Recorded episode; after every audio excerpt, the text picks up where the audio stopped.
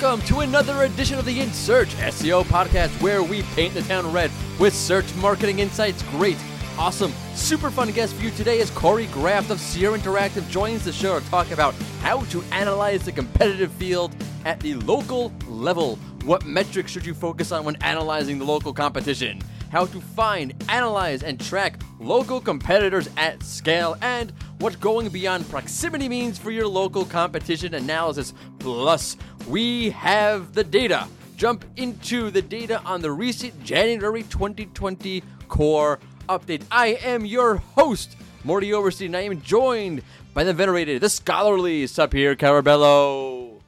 That's it. That's all you get. what, you're not gonna roast me today for my musical taste? what musical taste? Well, the Oh.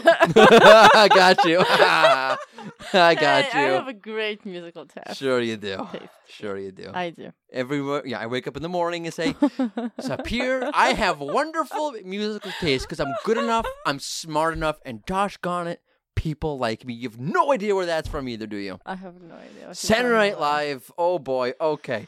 Okay. Do not forget. Okay.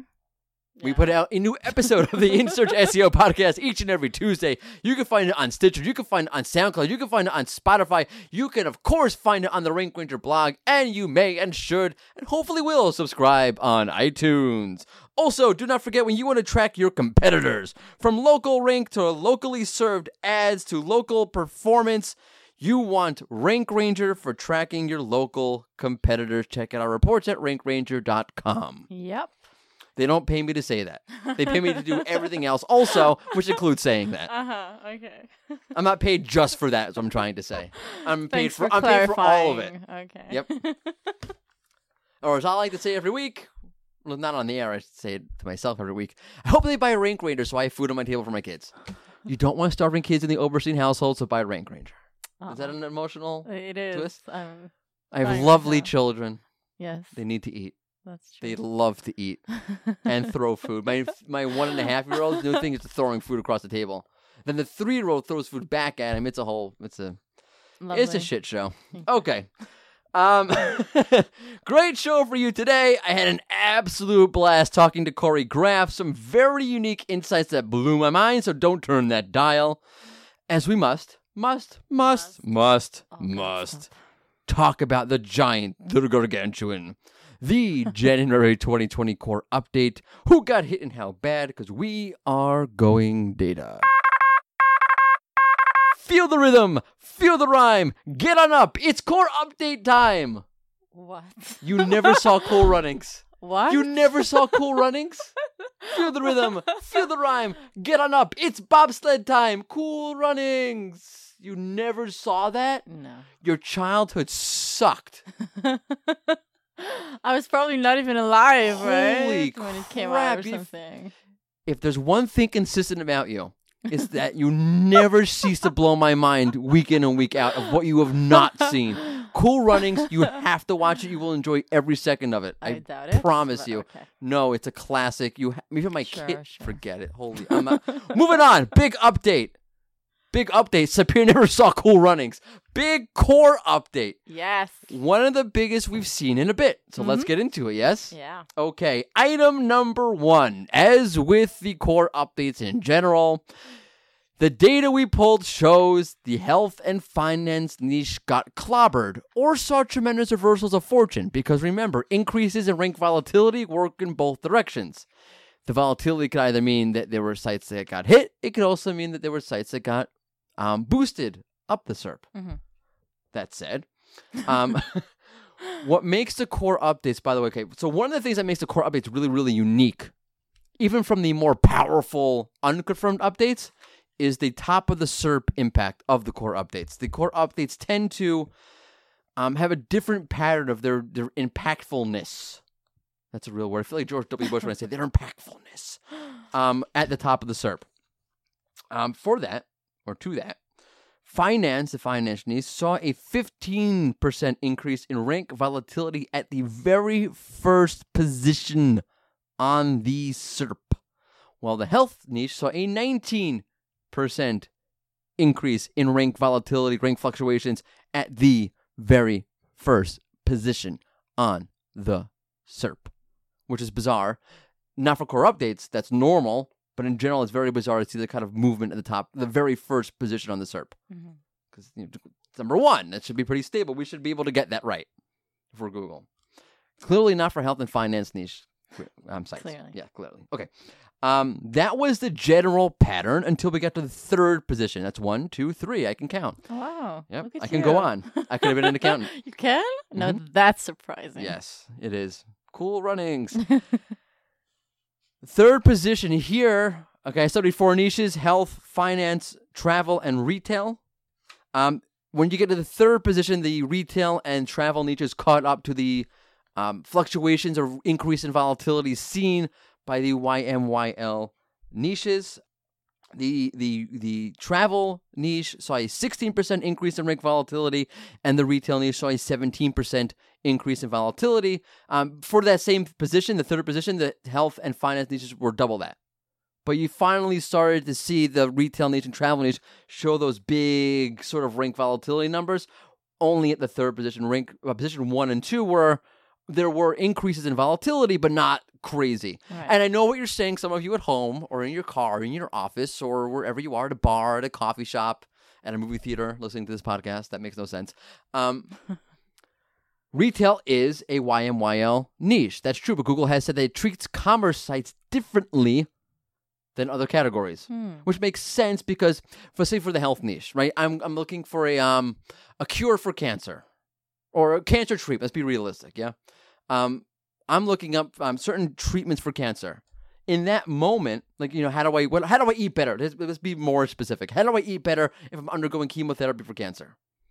The content in that case is the product, right? Like, there's no difference between the content and the product. What you want is the content. Right.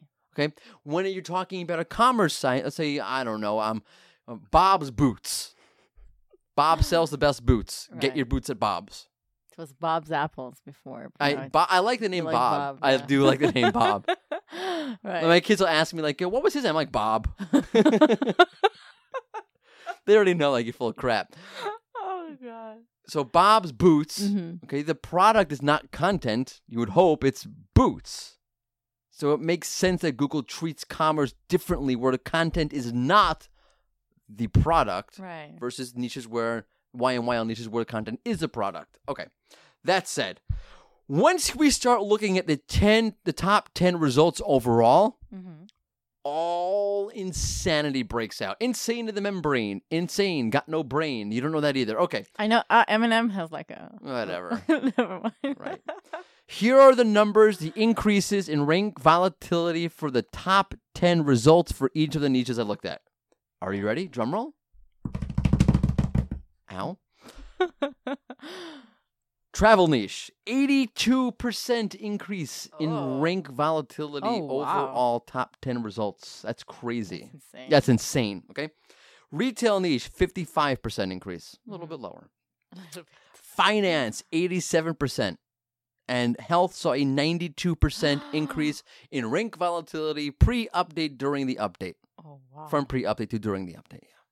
it is insane. That's insane.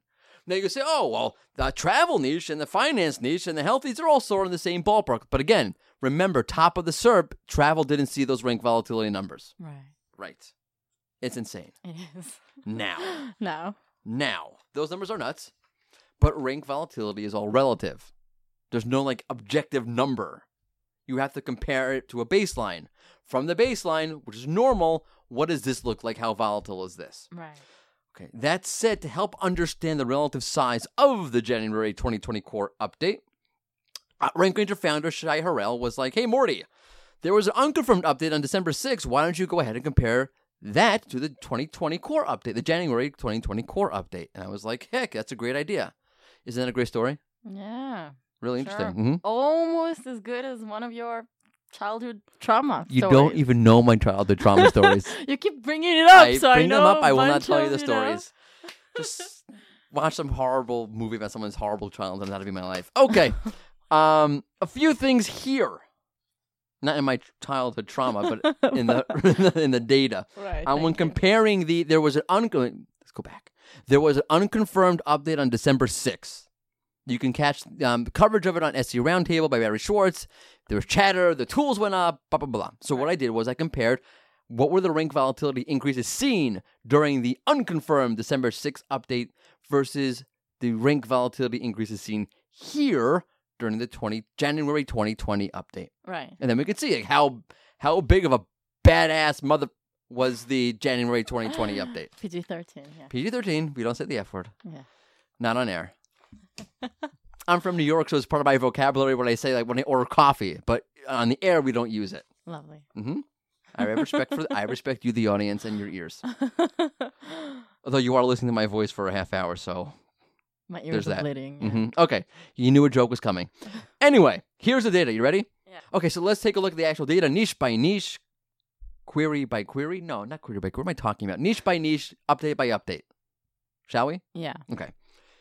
Travel niche. Top 10 results. Top 10 results overall. The travel niche saw a 40% increase in rank volatility during the December 6th update. Mhm. As I mentioned, this on an 82% increase during the 20.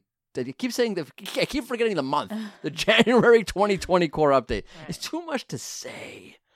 January 20. That never bothered you before. No, no, but, but in in one breath. Focus on the data. Focus on the data. Right. Right. Retail niche. Here's an interesting one. Top 10 results overall. December saw a 60% increase and a 55% increase in January. Ah, So a little bit more in in in December. I have to research that when I have time. It could be that um the the 20 the god these names the December 6th unconfirmed update perhaps had a focus on commerce sites. That's why you see that. Mm-hmm. It's an aberration. It happens. It doesn't mean that the December 6th update is more powerful. Not at all. Okay. Finance. Finance saw a 64% increase over the top 10 results during the December 6th update. And as I mentioned, an 87% increase here in January. Right.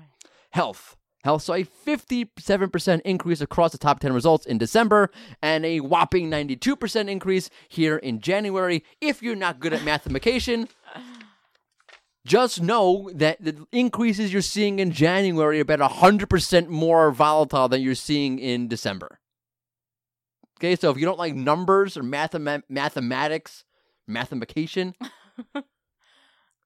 January was about 100% more volatile than December overall. Insane. That's insane. Very exciting. Very exciting. Very exciting.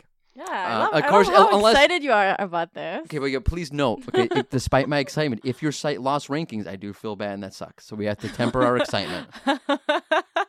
right. No, for real. Like, why are you Yeah. laughing? Someone's like, yeah, he's right. I just got killed and you're just up here laughing at me. Maybe she should go watch Cool Runnings right about now. I'm Sorry. Sanka, you dead man? Yeah, man. Oh, you don't even know what I'm talking about. Okay. Um, hopefully in the coming days, I'm already started working on this. I'll have a full write up with all the data. You can look at the graphs. They're beautiful. They're wonderful. You'll see the comparisons. You'll see the data. You'll have a good time, and you'll um bring some traffic to Rank Ranger, and maybe you'll buy a package. Uh, Right. right. That's what it's all about. Let's get right to the end. Okay. Um, funny story, by the way, about how all Another this. one. Yes. Um. Oh, I, scratch. I, I forgot something. okay. I, I know I knew I wanted to share the story, but I had it to be attached to something else, which she didn't say, so it doesn't make any sense. Okay. I'm not making any sense right now, You right? never are. So just oh, that's uh, spit it out already. Cool runnings. um, if you want to see what I think you should be looking at if you were hit by a core update, I have two posts on this. Um, you can just Google or go to Rank Ranger and go again. Just Google is Google profiling my site. We have a whole uh, post I did back in 2018 after the Medic update about Google profiling your site. And there's another post I did um, called "Why is Google hitting YMYL sites with the core updates?" Right. Um, if you Google both, it'll come up. If you go to Rank Ranger and put in, you know, in the search box for the blog, you know, profiling site, it'll come up. Whatever it is, find it or link to it in this blog post. Nice. Yes. Um, so that's what I think you should be doing because I'm not gonna spend time going into it. You just read the posts. Funny story though, how we came up though with site profiling, our concept of site profiling, and focusing on your core intent profile. Mhm. Um, this all started after the Medic update. So uh, we were looking at sites. I was looking at a bunch of sites that were impacted, and it looked like there's a lot of ads. Okay, I, I, I, I- scratch reverse. I'll give you a very, very brief overview of what I think you should be doing. You should be focusing on your core intent profile. You should be focusing in on how authoritative do I sound? How trustworthy do I sound? Not just do I sound, but how how trustworthy and authoritative does my site come off? Imagine you're a user. I'll give you an example. Looking at a website uh, for health information, and there's CTAs and internal links, all pointing to products and banner ads for products. How would that come off to the user? What message does that subliminally send to the user? Oh, you're really not a health content site, informational site. You're just want me to buy your product. Right. Okay, so think about how you're coming off. That's what I'm at, right? Right. And you can read those posts to go into the details about that. And we call it site profiling and sticking to your core intent profile. And that all came about after the Medic update. I was looking at a bunch of sites. I'm like, okay, all these sites have a lot of ads or, you know, or, or- or weird placement of ads. I'm like, but something's off. Because it doesn't seem just like about having too many ads, because there are other sites mixed in that didn't make any sense. Uh, sites that had a lot of CTAs, let's say, or a lot of sites that had um, a lot of internal links, like I mentioned, pointing towards a product. I'm talking about it with Shai Aharony, founder of Rank Ranger. He's like, you know what it seems like? He goes, it seems like Google's profiling your site. I'm like, yes, that's exactly what I'm thinking. Like, you know, when you you know that experience where you have an idea in your head, but you don't have the right words for it. hmm So that's how site profiling came about. We wrote, we wrote a whole post all about site profiling, how Google's almost treating your site like an entity, and and profiling who you are, what you're doing, and are you aligned to what you say you're doing. And when we released that post, it still wasn't really refined. I just I just I, I like the story because it really shows like how ideas get refined by other people. hmm We put the post out there, and uh, Aleyda Solis retweeted it saying, "Oh, new post by Rank Ranger, awesome post, whatever it was. Um, st- you know, moral of the story is stick to your core intent profile." I'm like, yes, like that's exactly what I mean by having a uncomplicated, unconflicting, non-conflicting profile of what you're doing. Don't be a commerce, site- don't be an informational site trying to sell something subliminally or Right. subtly. Right. A core intent profile that makes a ton of sense. hmm So that's how we got to the idea of core intent profile. That that terminology came from Aleyda Solis. So it's cool to see how like how you have an idea, it's it's raw, and how it gets refined along the way. But moral of the story is if you have a new idea and you want to write about it, write about it. If you can't describe it, you know, in, in refined terms, maybe someone else will come along who will. Right. Yeah. Okay. I don't know why we keep on this wormhole.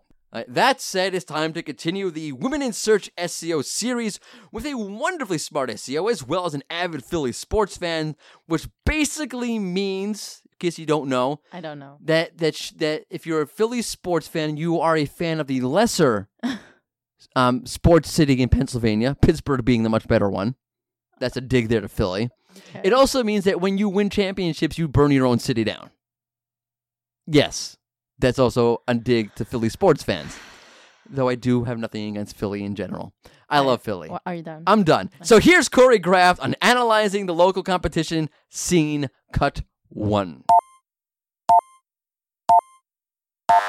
Welcome to another InSearch SEO podcast interview session. Today we have with you the senior team lead at Seer Interactive. She's an industry speaker as well as an avid lover of good beer. God bless you. She is Cori Graft. Welcome. Hey, thanks for having me. No, my pleasure. I, I'm- eh, you're a Philly sports fan and you like craft beer, so you're very much welcome here. So- Good to know. Thanks for uh, not banning me or judging me for the Philly sports. No, no, That's no, a no. contentious topic sometimes. That's cool. It's cool. I mean, like, I'm a Rangers fan for hockey, so like, there's a little bit of bad blood, but it's okay. It's okay. We'll let it slide. I have to ask you though, like, so you like craft beer and you like Philly sports. So if I'm putting two and two together, does that mean that while you're burning down your city after winning a Super Bowl, you're drinking good beer? Hell yeah. yeah. yeah. You Nothing wrong with burning down your city after winning. What is that? I, I have to explain that, by the way, to people who are not sports fans. Philadelphia fans, when they won the Super Bowl a few years ago, two years ago already? They burned down their Yeah, own city. I don't get that. Usually, when you lose, you do that. So I actually, this is a really funny story. Um, I was actually downtown for that when that happened. Oh, um, I was at a friend's house watching the uh, watching the game, and I had broken my leg and torn my ACL and decorated um, my crutches in tape, Oh, in cool. Eagles tape. Nice. So like I was all decked out, you know, trying to be festive, you know, make the best out of the situation. Uh, but when we won, um, we walked. I'll use that very loosely. Walked um, two miles into the center of the city just to be part of the festivities, Mhm, and I like crushed the entire way there. It was one of the prouder moments of my sports fandom. Um, but it was honestly, I've never seen the city happier. It- people were so supportive. People were loving it. Like it was just, I mean, you know, when like celebrations get a little rowdy and like Right. somebody trashes the house at a, that the party is Right. at, like that's basically what was happening. Just Just like burning city, burning garbage was- trucks. I get it. No, it makes it makes total yeah. sense. It's very It was- festive. I understand your definition of festive in Philly is very different. that's fair. It's, uh, it's the only It's- place like it on earth. I'll It's very special. but I love it. okay, so we could talk about Philadelphia and its uh, peculiar way of celebrating for a while, but we're here to talk about um, local competitive insights. And I have to ask you off the bat, why are we talking about local competitive insights and not just competitive insights? Yeah. Um, so short answer, there's a lot of different levers that you can pull local that don't always translate to uh, the more traditional aspects of SEO. Um, so I'm thinking of, you know, the basics, the obvious, like NAP consistency, which debatably is or isn't as important as it used to be. But looking at things like engaging parts of the listings, like photos and user signals like that, that are a little bit tougher to measure and um, see on the surface that uh, have, have really shown in our research to make a pretty big difference when it comes to outranking competitors. Okay, so again, just to sort of give like a basic introduction, when you're looking at the local competitive field, what are the, the very foundational aspects of a uh, or foundational metrics that you're looking at when analyzing a um, competitor? Yeah, so we pull a ton of data. Um, we use a tool called Places Scout to collect pretty much as much data as we possibly can. Um, so we're looking at link metrics, we're looking at um, on-page content, you know, all the traditional uh, SEO metrics that you would typically look at in a kind of traditional competitive analysis. But on the local side of things, we're also looking at uh, number of photos, um, photo views, review count, actual star ratings. We're looking at that's that's the I think the baseline to start. Mhm. But really, we're just looking for any data point that we can that we can find to help us understand what might be giving people an edge. Um, also, looking at the words that people use in reviews. Proximity is obviously a big piece of this too, even though it's not really something that we can influence directly. Um, but really, as much data as we possibly can to just crunch it and see what correlates. So you're looking at actual number of images within a profile. Like you go to the local panel and see Mhm. there have like you know 50 images in there. Wow. Yep. How does Yeah. that play itself Um, out? we've actually, yeah, so we've seen, that's an interesting one I would like to dive more into with the data that we have. Um, but we have seen that engagement signals as a whole really seem to be improving um, and increasing in, in prevalence when it comes to kind of being the difference makers when it comes to ranking. So, you know, when I think of what an engagement signal actually is, um, things that I can see on the outside from a competitive view are uh, reviews and review responses. So how often a uh, business owner is actually jumping in and responding to the positive and the negative reviews that they're receiving. Um, I can look at the number of photos that someone has taken the time to upload. Um, user photos are also an interesting angle to look at. So are people taking the time to leave reviews and add a photo with those reviews and just kind of optimize the listing and make it a little bit more richer than it would be um, and kind of stand out from competitors. But uh, that that's all on the outside, and then internally with our with our own data that we have for our own clients, um, we're able to look at listings that receive clicks for driving directions tend to rank better than listings that don't. That's definitely a causation correlation question, Oh, but that's cool. um, it does make a pretty good case that um, people actually interacting and clicking around on your listing seems to improve its visibility. That makes a lot of sense. The direction thing makes a lot of sense from a user perspective. I would definitely be more inclined to, to want a um, a listing that had directions within it. I'm curious, like, how do you go about so that you have user generated photos, and if that makes a difference, how do you go about? You see that you have a business listing. They don't really have any. They're a restaurant or whatever it is, something that's really photo centric, and they don't have that user generated photo stock. What do you do about that? Yeah, depends on how active your client is willing to be um, in terms of uh, trying A to dollar off every taco get- for every image you take. You said it, not me. But so, well, so I think um, encouraging a culture within the within the location of of sharing photos. Um, so something uh, really smart that I've seen is people um, like having like a TV up on their uh, just kind of in their dining room or wherever and um, showing user submitted photos. So you can seed those definitely like have Oh. employees leave them not on site not connected to your wi-fi far far away from the actual you know don't don't uh don't um well edit that out. No Uh, so, yes. So edit that out. But um yeah so so basically um i would say to to encourage people to leave photos and um kind of encourage that culture of or showcase that culture of leaving photos in your reviews and, and sharing them on their listings. Something really smart that i've seen businesses do is uh, kind of having a tv in their dining room that showcases um, kind of like featured photos on the Right, right. listing um, that way it kind of gives people the like plants the seed in their head like oh this is something that i should do. That food is really delicious. I want to share that. Um, and kind of like kind of um, encouraging them to share in that way. Um, that's just i'm talking specifically about google but on yelp i mean you know yelp is anyone who works in local search knows that yelp is pretty uh, bullish on their terms and conditions in terms of asking for reviews. Um, basically like you're blacklisted if you get caught for it you can get in a ton of trouble. Interestingly though i learned this from uh, jason brown that you can't it's not against their terms of service to request for someone to leave a review or like sh- tell someone that they should or sorry not a review a photo that um, they can tell tell someone to leave a photo.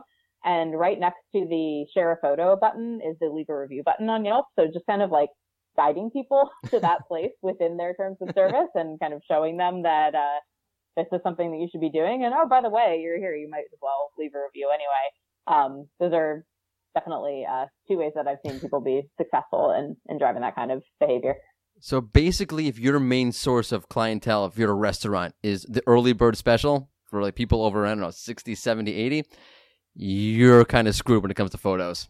uh, you're gonna have a harder time maybe go after the grandchildren that Excuse me, can I take a picture of your plate for you and just I'll upload it for you? This is a cell Yeah, phone and it takes into your. Google account. Gosh, that's really interesting though. I never really, I never thought of that before. The number of looking at the number of um, number of uh, images in the listing, very interesting. So, okay, let's jump back a little bit.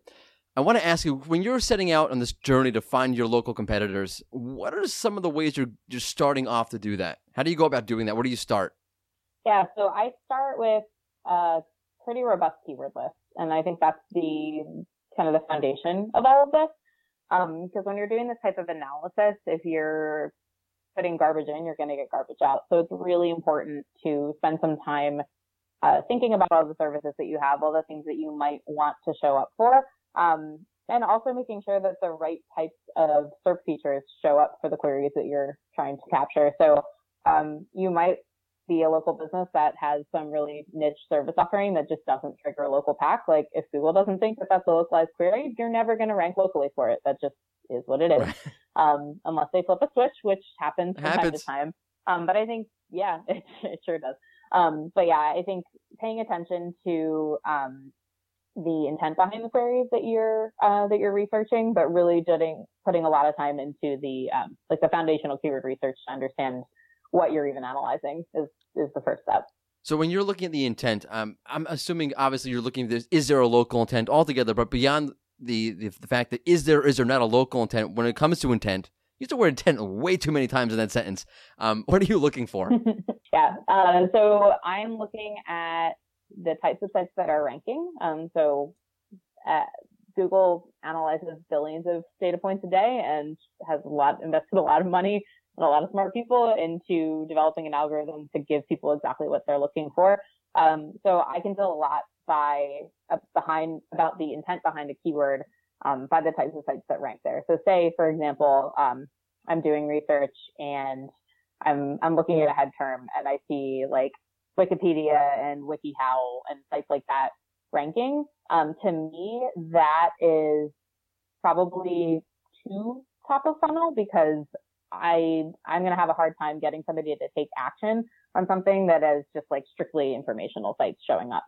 So uh, kind of from a local perspective, sometimes that's true for the uh, kind of the local equivalent of that. Sometimes that's true for like those Yelp um, like top ten uh, ranking locations, Right, like those right. types Yeah, of yeah, pages that show up on Google. Like that's not really showing too much about the the intent behind that. It's just saying Google's like, oh well, this is localized, so here's a Yelp result that shows local results. Like it doesn't tell me too much about um, the actual competitors that are that are going to be showing up there. So organic results, and then also uh, to infer intent, I'm looking at the types of features that are showing up too. So I'm looking at featured snippets. I'm looking at knowledge graphs.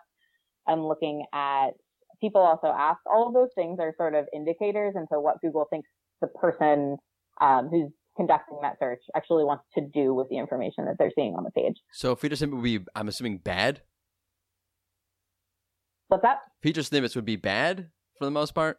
Yeah, it's yeah, it, it it would be more like it's probably not something unless I think that I can answer that question. I can get my client to answer that question um, through content. It's probably not something that at least on a local level I would want to target. But um, if the featured snippet or the answer isn't really satisfactory, and I think I can get my client to build something that answers it better, yeah, I'm going to go for that. Is it really worth it from a local perspective to get into that feature snippet? So great, some guy you, you're selling tacos in I don't know Lower Manhattan, and some guy in Wichita, Kansas sees it. Great, you answer his question about tacos, but the chance of him coming to visit you are slim to none. Yeah, I think it depends. Um, for like a localized query, probably not going to really move the needle for you if you're not in, you know, the right geo. But um, from a branding perspective, if somebody in Manhattan sees that, I think that would definitely be worthwhile. Right, right, cool. So the people also ask box. uh, It's funny that you're looking at. It's funny that you mention you're looking at that because it shows up with everything. So what what can you actually learn from looking at the people also ask box? Yeah, so I can learn what else people want to know. Um, so if I'm looking, you know, this is a little bit broader than local specifically, but if I'm a localized website and I see a mix of PAA boxes and uh, and local results, that at least gives me a little bit of insight into what other queries and what other topics um, Google is deeming relevant. So I can create content on my own site to kind of build up that that relevancy and actually uh, you know answer people's questions. That combined with uh, reviews obviously are a gold mine for Right. getting information about what people actually want to know and what questions they have. Oh, you know, you just reminded me of something you said earlier that I wanted to ask you about. So you said before that you're looking at reviews and the language used in reviews. What exactly are you looking for when you do that? Because that's really interesting. Yeah, so when we are looking at that, we're looking for a couple of things. Um, sentiment around specific topics. So if I have a lot of one star reviews that all mention wait times, um, that's something that I probably want to address operationally in my locations. Um, on the flip side, if, if we're doing something really well, that can help us kind of know what to highlight as a strength. Another favorite that we, we do with that kind of a reanalysis is we look at um, competitors' reviews and where they seem to be falling short. So, um, say, you know, my competitor, their customers are always complaining about their wait time. Um, I might highlight on my own site that our wait time is guaranteed less than 10 minutes. So if anybody's reading those reviews, um, and they come to my site, they're like, "Oh, I this is better." Our Like, our this wait time is ten minutes less than. Bob's. Yes, we're always faster than them. But but yeah, I mean, it's it's an insight. You know, it's it's good and competitive intel that you might not get unless you're like secret shopping around your competitors' businesses. Got you. Okay, so now to ping pong a little bit. When you talk about SERP features, or even Yeah. about reviews, even about reviews, is any of this you know, vertical specific? Yeah, I think some of it is. I mean, and well, what what do you mean? Is any of it? You know, you have so many different. Um, you have so many different features that show up for so many different types of queries, right? For um, I would imagine like PLAs would show up for a commerce query, and there could be a local intent along with that that might be a competitive problem for you, or um, informational queries. You could, so you're gonna have your feature snippets. You're gonna have your your um. People also ask, but local packs do show up sometimes below the fold, which is also weird. So Mhm. a- again, like, it, it, does it is it is it this applies usually to this type of you know for fast food restaurants. This is one type of scenario for a local accountant. There's a totally different equation that I'm looking at. If yeah, that makes sense. Yeah, so short answer is yes.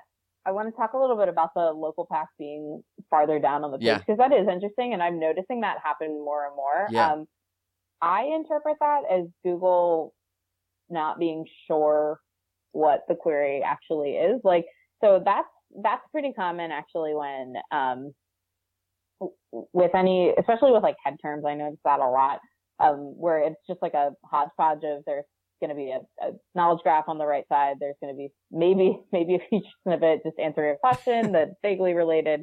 The map might be at the bottom of the page. I saw a map on page two recently, Seriously? which was Wow. like very confusing to. You've been to page Um, two? Like, yeah, right. I Right. The, What's that dark like? side, but I know it's you know it's confusing. Apparently, there's maps there now. Doesn't make sometimes. any sense. Um, That's that's really That's casting a wide net. yeah, I know. I which, so, but to me, that says like Google's like I don't know what this person wants. And when I anytime I see a mix of um a mix of organic SERP features, that's what I'm that's what I'm understanding. And then if you look a lot of times if you look at like the um the related questions down at the bottom or the related searches, um, you'll see Google trying to like nudge you in a particular way. Like one is a little bit more commerce related, one is a little more informational. Like they'll, it's a little bit of a mixed bag. And then as you continue down that path, um, it'll get a little bit more specific with the types of search or the types of results that it's showing. But, um, to your question about, uh, like commerce related. So we'll talk a little bit about like retail and kind of what that looks like these days. Google will try to sell you anything. So if you see, I think if you see product listing ads or um, PPC on something like that just objectively doesn't make sense, like that isn't too much of a signal for me. That's just Google being greedy and their their business. They have to make money. I get that. Um, but I don't read too much into the presence of paid search features because I think that Google will always try to show a paid result whenever it can. That's really interesting. That makes I've seen. I can't remember what it was. I think it was for Skyscanner. I can't remember. The query was take a trip to Venus, something like that. And there was an ad from Skyscanner that showed up. Like that's doesn't you know that's a little bit too responsive. Google, Yeah, yeah. it's good stuff. they are uh, always happy to monetize. Someone will click though. Someone will click on that. Yeah, someone. Someone. I'm, I'm sure Skyscanner will pay for it, and I highly doubt that person will book a flight, but maybe. They'll pay. you know, I don't know if they're doing like SpaceX these days, but That'd be fantastic. Really, Skyscanner is way ahead of the curve on that. It appears nothing to do with Google showing ads inappropriately. Um, definitely not. definitely not. that never happens. I have to ask you about neural matching. It's been hmm the burning topic in local SEO recently. So, for those of you unfamiliar, it was on December 2nd, I think, Google announced that um, they've applied neural matching to um, local. And that's why everybody's rankings are going crazy, even though they weren't local rankings, but that's why your rankings are going crazy all throughout November. Fine. One of the, um, uh, I guess, advents of this, one of the consequences of this is that Google now better understands um, if a business is relevant or not, even though the title description of that business may not seem to be as um, what I'm looking for specific to the query as you may have thought it would or need to be. What's the general impact of of neural matching at the local level? I mean, honestly, not a ton, Not a ton. Um, in the data that I've been looking at. I love it. Uh, Everyone freaks out. You're like, not a ton. No, it's so it's so this is I think this is a, a symptom of the the types of local air quotes local businesses that um, I work with in my role at Seer is just very different than a lot of the people who are working with the smaller like SMBs of the world. Um, so my a little bit about like my my client base that might be helpful context for people is we're typically working with um, like national chains and uh, multi-location businesses. So I don't very often track um, rankings at the super super granular level on an ongoing basis. I use it as like a barometer, Mhm. but we're not looking at every single keyword and every single zip code because that would cost hundreds of thousands of dollars a year for our clients. Like that would just be ridiculous. Right. If you wanted to do that, by the way, I wouldn't be unhappy about that because that would be like great for Yeah. us. But yeah, It I understand where mean, you're coming from. We, we do it for some clients and some folks are willing to invest the money to do that. And it is a useful, it's a useful like lagging indicator of if what we're doing is, is working. Yeah, but is it really worth it? Because it's so it's too eh, eh, day to day. Does it really? It's too it's too much. Yeah. Yeah, I agree. Yeah. So we usually, if anything, we usually will do like weekly Right. scrapes, um, just to understand how we're doing. And if, if we're falling off drastically across the board, then like, you know, something's going on that we need to address. Probably we like blocked something from Google, but, um, typically like, so we're not, I'm not looking at data granularly enough that would show me the kinds of fluctuations that people were seeing. And I think there were there was a lot of movement in when was that in like November when that rolled out. Yeah. Um, there were a lot of fluctuations on keywords that I imagine people cared a lot about. But I think the the effect, hope my what I hope the effect of neural matching is is that it gets better results for people um, based on the context that the websites provide. So kind of stepping away from just the just the business titles and oh Lord helps this is Google step away from using business titles as the primary ranking factor. I love those. No, no, they're great. Um, Be- best, best locksmith, New York, New York, best, best locksmith. yeah, Right. totally with emojis in it. Right. Yeah, I love perfect. that. No, don't get rid of that. definitely your real business name. But I mean, but that stuff, that stuff does work, and it's so frustrating that it's so easy to spam, and like you see immediate results from that. Like I've tested that. I have not never on a client, never on a client Right. uh listing, but like I have a couple listings around that I I play with um for my own testing my own knowledge, and like the minute, literally ten minutes after I add a keyword to a business name and get it approved, it ranks differently. Like it just it's it's laughable. And for for as advanced, yeah, like for as advanced as people like to think Google is, like it's not with stuff like that. Like the algorithm is not that smart. There are certain areas exactly. I don't understand it. I checked. Um, I do property management in New York City, twenty years, not twenty years. ago, I'm being um, fifteen years ago, and so I know a lot of the plumbers in New York City because we used to use them a lot. And when I search for a plumber in New York City, I'm like, wh- who are these people? I don't know any of these people. This is really strange. And we actually did an experiment. We we sat around the office for a while trying to call these plumbers, and they're not actual plumbers. They're they're hotlines Uh-huh. where they connect you to a plumber, but they're not plumbers. Yep. And it's amazing that there's so Yep. many of them at the top of the, of the of the listing chain. Yeah, they're they're lead gen. They're modern day uh Yeah, I mean, Geniuses. it's they're really- geniuses.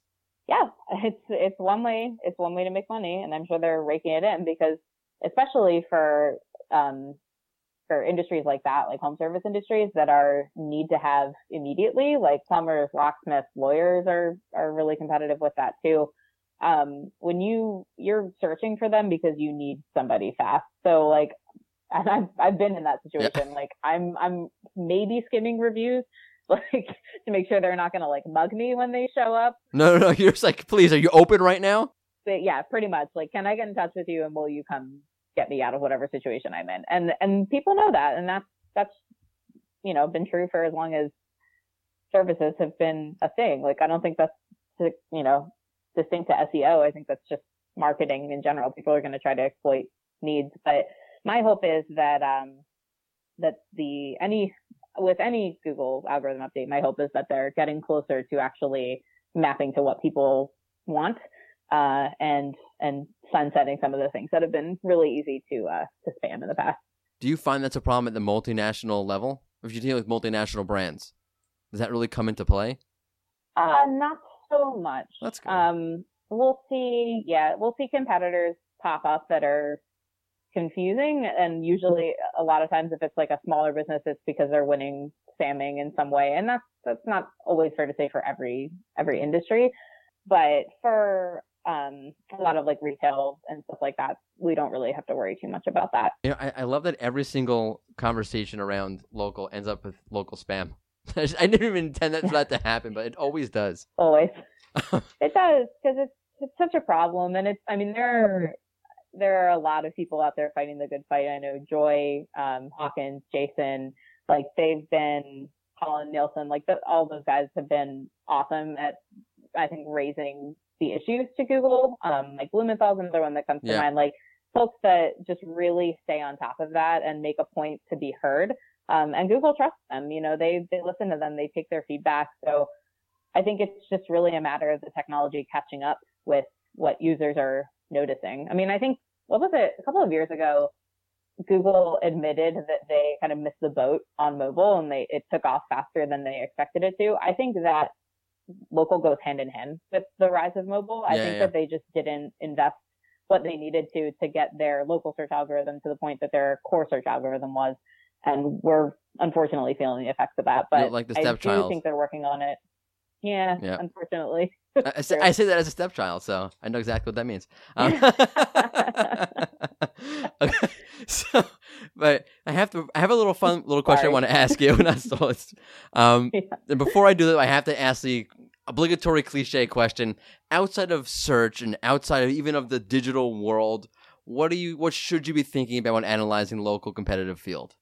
Outside of digital, um, You can do outside of search. That's a hard I- question.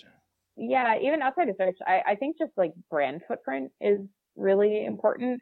Um, and I think that that's something that gets translated to search. Um, so a proxy for measuring that in search is like looking at search volume, um, either nationally or, or localized search volume and to kind of understand how people perceive the, the brands and like how they're specifically searching them out, um, versus the services that they offer. So I think, you know, you can't, especially locally, um, you can't discount things like billboards and Right. flyers and things like that. Like that's, that does get stuck in people's heads. Um, so outside of digital, I think that's probably a little bit of a cop out answer, but it, it is, I think at, at its core, still really important. No, that works. I have a fun little game that I like to do with my guests. I call it optimize it or disavow it. So if you're a first time listener, it basically goes like this. I'm going to either offer you two really good options and zero sum world. So you're going to be stuck choosing one good option over another good option, which is hard. Or I give you two really bad options and you're stuck choosing one crappy option over another crappy option, and that's just uncomfortable. So this is a choreographed version of optimize it or disavow it.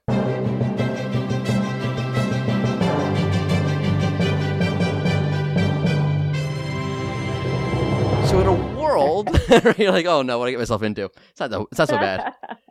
In a world where the only thing you can look at when analyzing a local competitor would be Google posts or the Google My Business photos within the business listing, what would you do to determine which one would you choose rather to determine which competitor is most relevant or most threatening to you?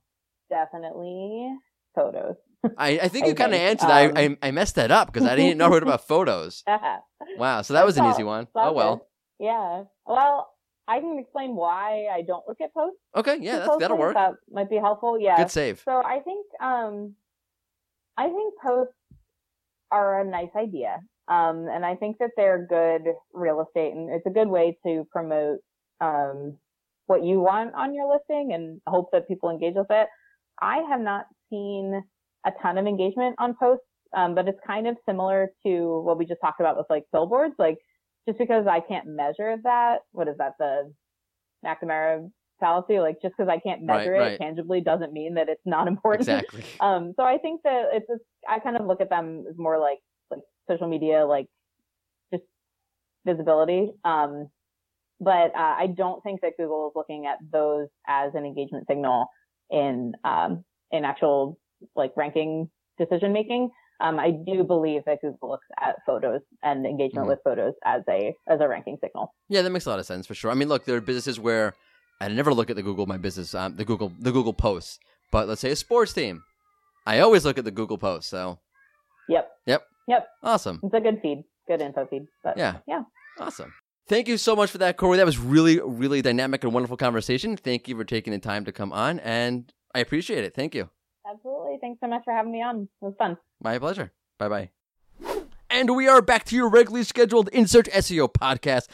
No, I really meant no dig to Philly sports fans. right. No, I don't. I really think against Philly sports fans. It's just an easy target. Okay, that said, that was a lot of fun, very informative, and Cori, Cori was a great sport. Um, story behind the scenes. Hopefully, the editing team makes the story make sense. Are you listening, editing team? So there was a large time gap between some of our guests. Right? I may be a few hours ahead, they may be a few hours behind, right. which means that sometimes I'm recording at night from home right. With my kids around, uh, and- which has never been a problem until our interview with Cori. Oh no. My my wife was trying to give one of the kids a bath, and he was not having it, and he ran out of the bath naked. He's screaming around the house, and you hear this like, "What is that noise?" I'm like, "Yeah, it's one of my kids. I'm really sorry." She's very cool about it. So it, hopefully. it reminds me of the uh, BBC interview with the professor. In Yes, Korea. yes, that's basically what it was. Uh, so hopefully the editing team took out the screaming in the background because we record in two tracks, which is why is why we do that. Right. Um, but thank you, Cori, for being a good sport. Yeah. And also thank you for being entertaining by burning your own city down when your team wins something. Anyway, um, should we do the news? Yeah. Okay, Sapir, please take it away with the news.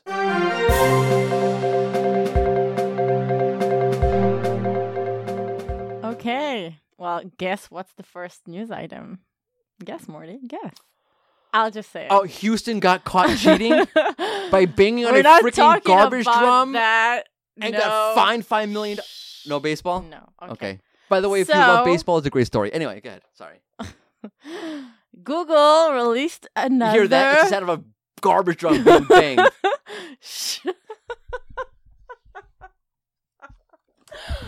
Okay. Stop it! No one cares about baseball. Okay. Who am I? It's a curveball coming. I'm the Astros. Sorry, I can't help it. Okay. Google released another core update.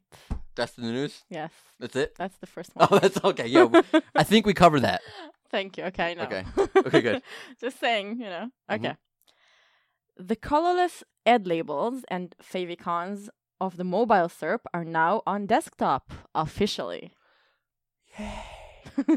Which basically means if you're a small brand, this is my point of contention with I the mobile like version. it though. I, first off, I hate the look. Oh my my brain is dizzy, and if your antivirus software puts a little green check next to the URLs, which mine does, okay, the the whole circle is like a freaking Jason Pollock picture. it's so fun. Okay, it's like exactly what it looks like. Oh, a little spray here of It's color, modern art. Okay, It's ridiculous. Postmodernism. What the hell were they thinking? I don't understand. I know what they're thinking. Ads, whatever.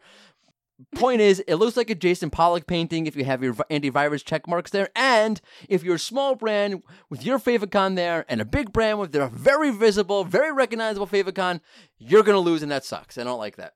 Okay, I'm very vocally against the favicons. we know we don't care. Let's move Ah, on. okay, sorry. Google's. I'm the Houston Astros. Stop it. okay. Okay. What's the matter? You can't read now? this is the best version of this we've ever done. Just so you know, the Houston Astros were cheating by stealing signs and banging on a metal garbage can, which is why I keep banging on the mic. Listen, no one cares about Keep- baseball. yes, I'm have to explain Stop what we're it. doing. I don't care if they care, but I have to explain what we're doing. Okay, Mordy, let's move on. Yeah, I'm trying to. Google's evergreen Googlebot that keeps up with the latest version of Chrome appears to be live. Stop it. That's good stuff. It's not. No, the Google Ah, bot thing. yeah. Yeah. right. okay. Okay. Wow, we were s- something in the brownies this morning. Oh my god. Okay. Let's move on. I'm waiting. Why are you laughing? This is Okay. you're you're, you're, you all right? Yeah. All right. Simulation for smart bidding has come to Google Ads. Now users can see their return on ad spend for smart bidding campaigns, meaning they can they can see how a change in the return targets will impact things like clicks, uh, costs, Yeah, etc. that's really good for Right. yeah. It's very helpful. Okay. Okay, the Google Rich Results test will now tell you if your third-party embedded page content will or will not load. That's very good. Very helpful if you're betting video content, all sorts of content. Right. Very helpful. Very helpful. Very good. Right. Finally, Finally. Google has introduced a popular. Pro- I cannot. Oh, God. Are you done? Yep. Okay. For now. Lastly, Google has introduced a popular product carousel on mobile that will feature queried product from from a host of websites. So this is bad news for the Bears. We don't. What? What is Bears? Is it another It's a- baseball team? No, no, stop. Calm the freak down. It doesn't it's an English American idiom. Bad news bears. okay. Comes from a comes from an old movie. Stop banging the microphone. What are you, the Astros? Okay, it's this is bad news. If let's say you Google, well, here's what's gonna happen. Okay, let's let me explain. Let's flesh this out. Okay. You search for um sneakers. Mhm. Now, before, let's say there, were, um, uh, all things being equal, nothing, no search features showed up, which is not true. But Nike would be the first result you would see, let's say, and you would go to the Nike site and you would look for all of Nike's shoes, Right. right? And would you see um, shoes from Reebok? No, not. it's Yeah. the Nike website. Yeah. Now, what you're going to get on mobile, at least, is or theory, theoretically, is a, a a scrollable product carousel with shoes, some with a Nike URL or leading to Nike's site, let's say, or leading to a Nike product, or coming from Nike's site, however you wanted to define this. Some from Adidas, some from Reebok, some from Puma, some from Skechers, some from Keds, I, Converse. I'm I'm running out of shoe companies. but it means that instead of you being number one, is you know click, people clicking on your website and oh there it is, all my shoes. You're going to be have a lot of stiff competition in this product carousel, Right. and it means tracking this will be important. And I hope that a tool like ours maybe will come up with a way to track that. Yeah. That would be a great idea. It will. Hope the development team is listening. Good with the news? yeah. All right. Well, we can keep banging drums and garbage cans No. for the rest, Please but don't. we have the fun SEO send off question. Ah, yeah, Don't do the music yet because that didn't work well. What didn't work? well? He- There's no there was no pause for him to roll the music. Oh, sorry. for Let's Lev- our editing friend Levy to roll the music. Okay. Okay, so let's give Levy an easier job, shall we? Yeah. Okay, here's our fun SEO send off question. Music should be over now. Okay. Okay. This question comes from Sapir. Disclaimer. Okay. okay. If Google was a Disney princess, which princess would it be? what? Listen, I'm running out of ideas, okay? nope, not okay, but okay. Um, sure. Uh, you want to go first? You have an answer, right? well, vaguely. I mean, I would I'll go with Mulan because Okay. she kicks Which one ass. was she? Mulan, the Chinese one. Sorry, I'm not up to my Disney on my Disney princesses. Anyway, in Google's core updates. I didn't know. She, wait, so I didn't know she was. Wait, I know who she is. uh, she, I know she's a princess. I had no idea about that part. Actually, okay. she wasn't a princess. She was like a general. That it counts. the Doesn't matter. It Chinese all counts. army. Okay, so why why is she like Google? I just said it. I didn't hear you. Uh, that- that's funny. I didn't hear you. Okay, she was like a warrior. Oh, Okay, and so she like a kicked a lot of ass, Right. and Google, There's a warrior kicks ass. no, like yeah, it smashes Yeah. all kinds of you know, stuff. yeah, Right, so no, like Very definitive here. like right now on the Oh, the up- algorithm yeah, updates, updates, yeah. yeah, lot Smashing websites. exactly. Cutting into pieces. That's all I have. Mulan. Yeah, Mulan. Oh, right. Uh, I'm gonna say Elsa. Right? Because that's the one from Frozen, right? Yes. Okay. like, I, I was like stuck with it like, like that or like Tinkerbell or something. I don't know. Tinkerbell or Princess? No. Um. Anyway, uh, Elsa, because Elsa's cold as ice, and when Google has to make a change, they could be as cold as ice. I don't know if that makes any sense or not. It, it's not. Uh, then, because she's not cold as ice. It's just, the name of the movie is just- Frozen. What? Why is this? The name of the movie is? Frozen. What am I not understanding here? Cold as ice. Really. Cool. Okay, all right, that'll do it for us in the In Search SEO podcast. Don't forget to tune in next week for all new episode of the In Search SEO podcast. What were you expecting me to say? It's been in search because we're all in search of, Of something. Bye bye now.